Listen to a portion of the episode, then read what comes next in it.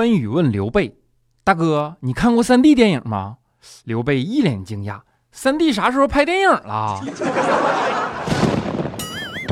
一黑到底。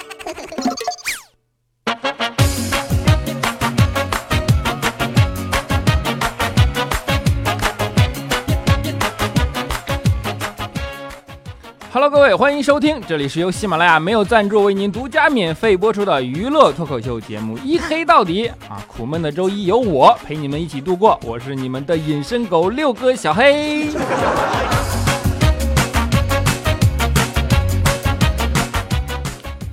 哎呀，我发现啊，每个周一呢都特别痛苦，对吧？早上经常起不来，因为什么呢？这个生物钟啊，它其实是有惯性的。我不知道你们有没有过这种情况啊？就是周五的晚上，心想你说明天终于放假了，对吧？今天晚上一定不能睡早了啊，得捞够本，反正明天可以睡懒觉啊。然后就列了一大堆什么电影啊、电视剧的清单和计划啊，结果还不到十点呢就睡着了。然后周日的晚上，这心想明天还要上班啊，今天晚上可得早点睡，对吧？然后早早的就躺在了床上啊，结果翻来覆去一看表，啊，晚上两点了。昨天晚上啊，本来可以是个例外的，大概还不到八点多的样子吧，我就迷迷糊糊的睡着了。结果隔壁忽然传来了吵架的声音，别的我也没听清楚，我就听见他们说什么点煤气罐啊，还有抢打火机的声音，一晚上就抢了九次呀，当时就给我吓醒了。我做到早上五点多，我都没敢睡着觉。你说你俩也是，你要作死，你点煤气罐干啥？你喝点耗子药那多痛快呢！我们隔壁的这个家庭吧，就这邻居对吧？和全中国大多数的家庭组成其实差不多啊。女人在家只手遮天，说一不二。然后还有一个八岁的小男孩，就男孩特别调皮嘛。那天晚上就死活都要出去踢球啊，结果他妈不让，非得让他练书法啊。于是，一时说不拢。男孩拉开大门就要跑，然后被他妈一把死死拽住，二话不说，回手就给他爸一个大嘴巴子，然后就冲着男孩吼说：“你看到没有？以后不好好学习，娶个老婆就这么凶。”当时男孩看了他爸红肿的脸啊，一句话没说，默默的就进屋了。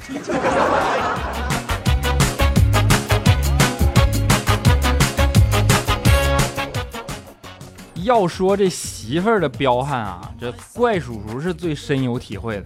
不正好上个星期怪叔叔出差嘛，我们去杭州校招了一周，对吧？出差了整整一周，回到家媳妇儿就特别热情的扑上来啊，就跟怪叔叔撒娇说：“哎呀，老公你可回来了，我都想死你了。”然后怪叔叔说：“哎呀，我也想死你了，快来抱抱抱抱啊！”然后他俩就抱抱，结果刚抱上，他老婆，咦，你身上怎么还有牙印儿呢？怪叔叔一看啊，就赶紧说：“你说我这不是太想你了吗？着急回来见你啊，对吧？你说一路开车我也没有休息，然后我又怕自己困，所以我就不停的咬自己啊。结果他媳妇儿听完了，啪就给他一个大嘴巴子，跟他说：那你再往自己脖子上咬一个，我看看。整整跪破了五套护膝呀。”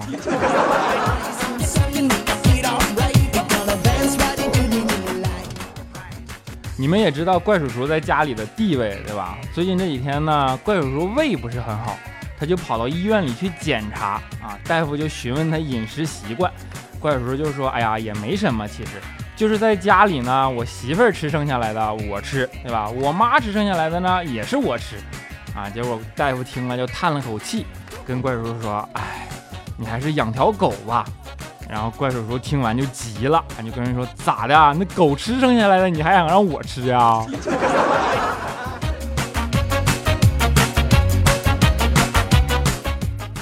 这不，怪叔叔从医院看完病嘛，然后从座位上站了起来啊，旁边就是一个老太太被搀扶着坐了下来。然后怪叔叔看着老太太就挺和蔼慈祥的，就没走，就站在旁边站了一下。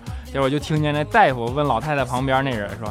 什么毛病啊？这是。然后那人说：“哎呀，我妈这每天每天一到吃饭的时候吧，手就抖个不停。”啊，大夫说：“哦，知道了，知道了啊，来来来，老人家，你走近了让我看看。”啊，然后仔细一看，大夫就笑了，说：“哎呀妈呀，这不当年学校打菜那大妈吗？这报应啊！”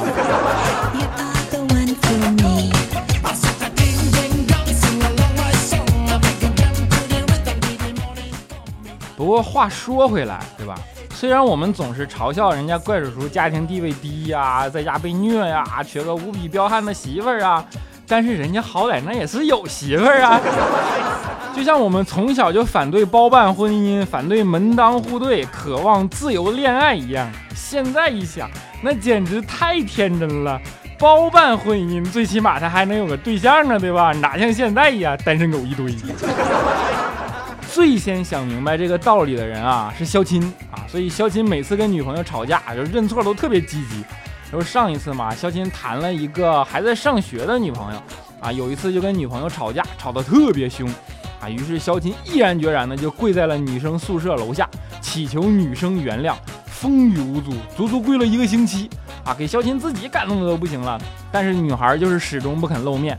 后来连门口保安都看不过去了，啊，就跑过来问肖钦说：“哎，小伙子，你这干嘛呢？我看你都跪了好几天了。”肖钦说：“哎呀，我在祈求我女朋友的原谅，她不出来，我就不起来。”后来保安实在没办法了，就拍了拍肖钦的肩膀，说：“小伙子啊，你这心情我能理解。”但是你不知道学校已经放暑假了吗？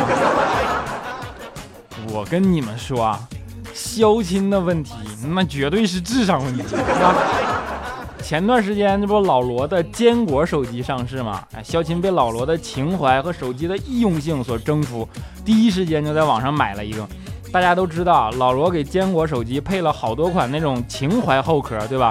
肖琴买回来就想把原来的后壳换掉啊，结果无论如何也抠不下来。我就跟他说：“我说你这后手机后边有条小缝，你看着没？对，就那就那。然后拿手指甲，你对准那条小缝，两边一划就开了。啊，结果肖琴眨了眨特别无辜的大眼睛，跟我说：可是我没有手指甲呀。我说你没有手指甲，你不会用用脑子吗？啊，结果这货当时眼睛瞪老大，你跟我说用脑子，你是不是彪？脑袋那么大，怎么往里边塞？所以说，智商是硬伤。”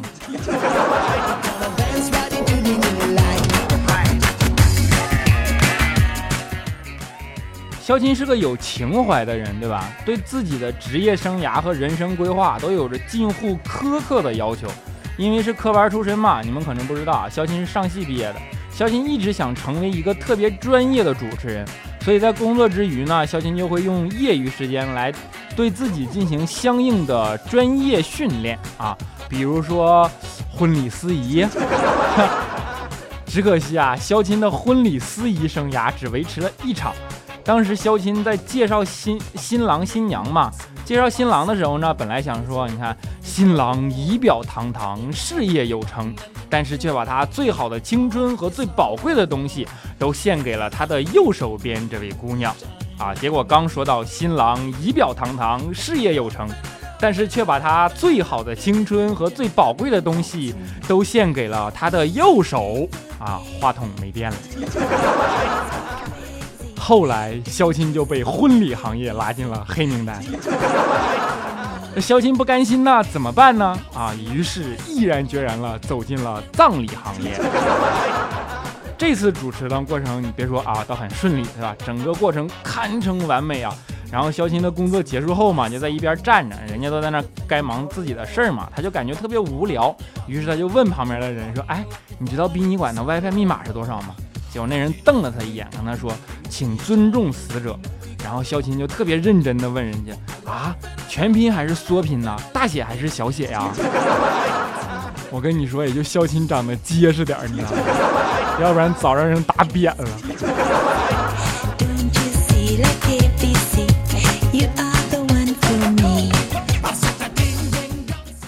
肖钦的情怀啊，除了对自己的职业要求以外，对人生也是丝毫不放松追求。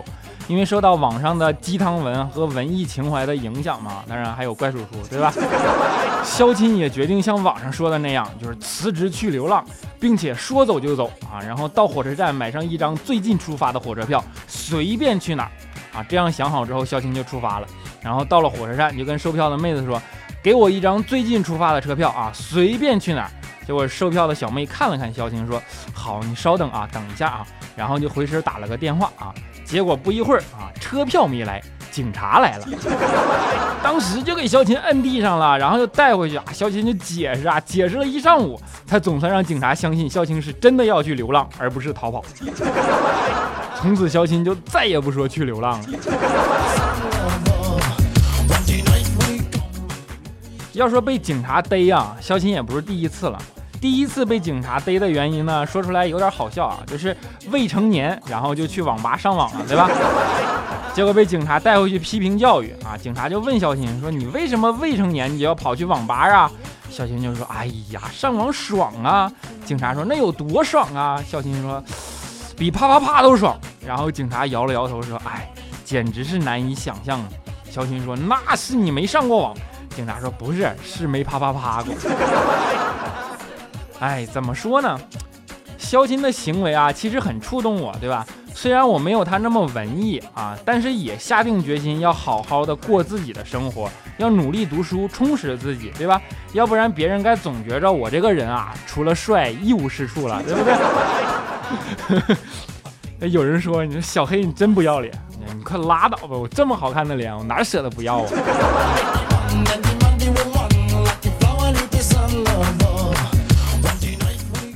真不是跟你们吹啊，因为长得帅啊，待遇都不一样。真的，我看到网上就到处都在说，说去理发店最烦的就是被店员不停的骚扰，然后推销会员卡，对吧？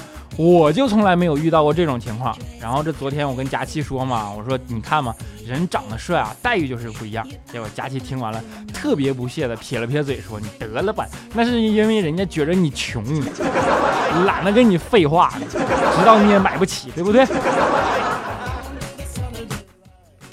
现在啊，就什么会员卡呀、打折呀，对吧？这些促是促销啊，简直是无所不用其极啊，花样特别繁多，对吧？昨天我跟佳琪两个人去逛街，竟然看到一个小吃店的门口写着“党员七折”，啊，于是我就问他，我说为什么党员七折呀？他就问我说你是党员吗？我说我不是啊。他说啊，那三折。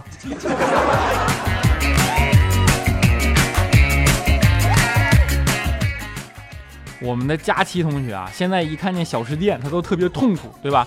因为体重秤都快不够用了嘛，对吧？然后昨天我们俩逛，就看到个体重秤，结果这货还不死心，非得要上去试试。然后上去一看数字啊，当即回头冲我吼：“你别动我！”我说：“我没动你啊，我没使坏呀。”他说：“那你离我远点。”我说：“我离你已经很远了，好吗？”结果他跟我说：“把你的影子也给我挪远一点。”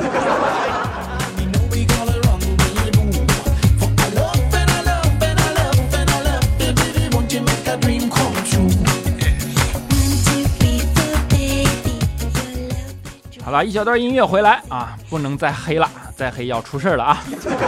这里是由喜马拉雅没有赞助，但是终于开通了打赏，为您独家免费播出的娱乐脱口秀节目《一黑到底》啊！我是隐身狗六哥小黑。如果大家喜欢我呢，或者觉得这档节目还不错，对吧？可以在喜马拉雅平台搜索“小黑”就可以找到我了啊！记得一定要关注啊，不然的话我更新节目你收不着。另外还可以在新浪微博和微信公众平台搜索“这小子贼黑”啊，有什么想说的话都可以告诉我，我会在看到的第一时间回复大家啊。还可以加入我们的 QQ 粉丝群四五九四零六八五三以及幺四二七二八九三四五九四零六八五三以及幺四二七二八九三啊，欢迎加入，我们一起嘚瑟哟。好了，下面让我们来看一下上一期的听众留言啊。首先恭喜我们的沙发君啊，叫十年一梦下滑杠 WS 评论说啊沙发，这评论真客观。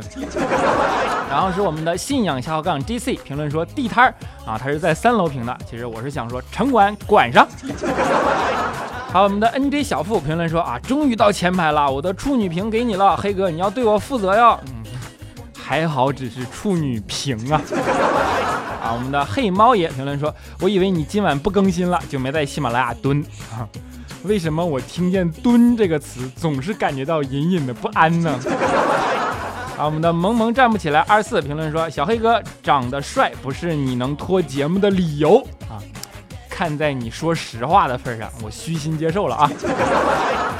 啊，我们的陈匿名啊夏侯杠八亿评论说。啊，原来听小黑的声音有种安心的感觉，怪不得每次看完恐怖片都要停一停。哎呀妈，原来还有这功效呢！啊，我们的 M E N G T A 二四南芝评论说啊，小黑啊，我打算去纹身，纹个特别凶的，纹身师就问我是不是纹关公啊、龙啊什么的，我说不，我要纹 Hello Kitty。他说 Hello Kitty 也不凶啊，我说我要纹手里拿两把刀的 Hello Kitty 啊，你说凶不凶？啥也不说了，就问你怕不怕啊？Hello Kitty 想凶还不容易吗？你纹个三十六 D 的不就得了吗？啊，一个像夏天小伙伴 VQ 评论说：“小黑，你终于更新了，等得我心拔凉拔凉的，都成冰心了。”哼，一个作家就这么诞生了。好，我们的消防员啊，评论说：“听说今天设备出问题了，六哥怎么解决的呀？这开头怎么回事啊？我勒个去！六哥你辛苦了啊，录个节目不容易啊啊！我就点两次赞，看看能不能打赏九分吧，不能就算了。”直到不容易，你还点两次赞，还打赏九分，一毛钱都不给我。好，我们的 M I C H Y 评论说，喝多了回到家，想起今天没听六哥的节目啊，躺床上打开喜马拉雅听一黑到底。六哥，如果太阳没有了，被化掉了啊，你该怎么办？啊，掉该怎么办？太阳都没有了，你拿啥化掉它呀？是吧？啊，我们的纯白不花痴评论说：周六我朋友过生日，很好的男性朋友，本来可以随便送礼物，但今天他跟我说交女朋友了啊，这是不是送礼物就有讲究了？不能让人家女朋友误会啊！到底送点什么好呢？你直接送给他女朋友个礼物不就解决了吗？啊我们齐王子的种马评论说：啊，小黑子，你说你到底背着我偷了几个人？背着你偷了几个人？我也背不动啊！啊，我们的包子铺下滑杠怡宝啊，说我把第一瓶给你了，你你不翻我牌，我就不做作业了。这个借口真好，我们那个时候都说自己作业丢了。啊，我们喝醉了的猫下滑杠评论说啊，我原来在房屋中介上过班啊，期间来了一个陌生电话，是个妹子向我推销起了保险。聊了一个小时，我得知他是刚来这个城市的，跟同事合租，于是我成功的向他推销了一套房子。这个客户来的太突然，嘿，要么一个月内恋爱，要么过节。哎呀妈呀，销售大师呀，你教我几招呗。啊，我们的点点点点鬼龙前面那个字我不认识啊。他说小黑，我好喜欢你的节目，这是我第一次给你评论。小黑，你黑一次内涵段子的主播呗？啊，我一定，啊，我一定认真的听完他们。不好意思，我打了个嗝。我攒点人品，都黑完了，组团报复我你拉着呀。啊，我们一零五的唐姑娘评论说啊，总觉得我是不会打赏的，可是还是没忍住，虽然少了点，但是真的很喜欢你。没关系啊，打赏不看多少，主要看心情嘛，对吧？么么哒。啊，我们时光静好下滑杠六 i 啊，说内存都被调调佳期你们占满了，连游戏都占不了了。听过了又舍不得删，小黑你赔我内存，我这顿时有一种跟种子同等重要的满足感。我们的小柯一零五二评论说啊，听所有糗事播报主播节目加上小黑你，同时更新节目都是先听你的节目。第一次评论，我家是锦州的（括弧单身狗一枚），你懂的哈（括弧完了）。啊，还有我们的消防员评论说啊，我东北的，我爱吃锅包肉，妹子记住我，我是出手大王。六哥你太帅了，我的幸福靠你了。就上期征婚的那个妹子，靠你了啊！赶紧联系他俩啊！一个叫小柯一零五二全拼的，一个叫消防员，对吧？不用谢，这里是非诚勿扰。好，夏日无忧评论说：小黑，谢谢你，我感冒了，难受都不想动。一早听了你的节目，笑得一抽一抽的。家里人说：怎么看你的精神都很好啊，怎么也不像生病啊？谢谢你，么么哒啊！虽然我听了也很感动，对吧？但是。感冒还是要吃药啊！啊，我们的 Lily 爱梦游 ZZ 评论说：“小黑，我觉得你应该设置一个五二零楼沙发、幺幺幺单身狗楼纪念版沙发以及二楼特殊版沙发之类的，让我们抢。毕竟小黑一周一期，沙发才一个，你让你的六亿粉丝怎么抢？我们先不说这个楼层和你的建议的事儿，我就想问，那五亿九千九百九十七万粉丝让你给我吃了？”啊，我们的加油途中评论说：“小黑，我实在受不了了，我要举报你！你每星期只出一次节目，实在太少了，根本听不够。你能不能跟苹果商量一下，把 Siri 智能声音改成你的声音呗？这样我就可以每天逗你玩了。Siri 太难了，要不哪天我配个铃声试试吧？” 我们的怪气亮亮亮评论说：“小黑啊，我想我快死了，因为他们说人的一生要吃九吨左右的食物，谁吃完谁先走，我该怎么办呢？有什么办法解决吗？在线等。”真的吃货敢于直面撑死的谣言哈！我们的简下滑杠 KSK 评论说：“最近心情特别差啊，发生了好多事儿，家里人生病了，动手术，刚刚出院没多久，好不容易回归正常生活，但是工作又特别不顺心，感觉压力大的人想哭，而且好像还找不到倾诉的地方，压抑的心情特别难受，然后就到你这儿唠叨来了啊，但愿唠叨完啊，明天我还是那个坚强的女汉子啊，小黑晚安。嗯，这怎么感觉也不像一个逗逼的留言了，对吧？啊，好的，那我也要回复的不那么逗逼一点，对吧？怎么说呢？你看背景音乐都没有了。人生本来就是五颜六色的，对吧？事情不可怕，重要的是看待事情的心情。你乐观呢，事情就乐观。现在你觉得天都要塌下来的事儿，等到回过头你再看啊，都会觉得一文不值，对吧？所以说开心最重要，因为当下嘛，过了就没了，是不是？好，我们最后一位是我们的莹莹下滑杠 L Y C H E E 评论说啊，嘿呀嘿呀，我感冒了，头昏昏沉沉的，等你节目等到一不小心就睡着了，只能第二天起来再听了，吃了感冒药昏昏欲睡的赶脚，再听一遍提提神。嘿呀，你的下期节目正好是我一个朋友的生日，他也经常听你的节目，只是不只是不评论啊，我点首歌呗，一首老歌，周慧的约定，么么哒。嗯，好的。今天我们就充当一回电台的点歌栏目啊，在节目的最后呢，我们就送给大家啊一首周慧的《约定》啊，特别好听的一首歌，带给大家啊，希望大家能够喜欢。我们下一期节目不见不散。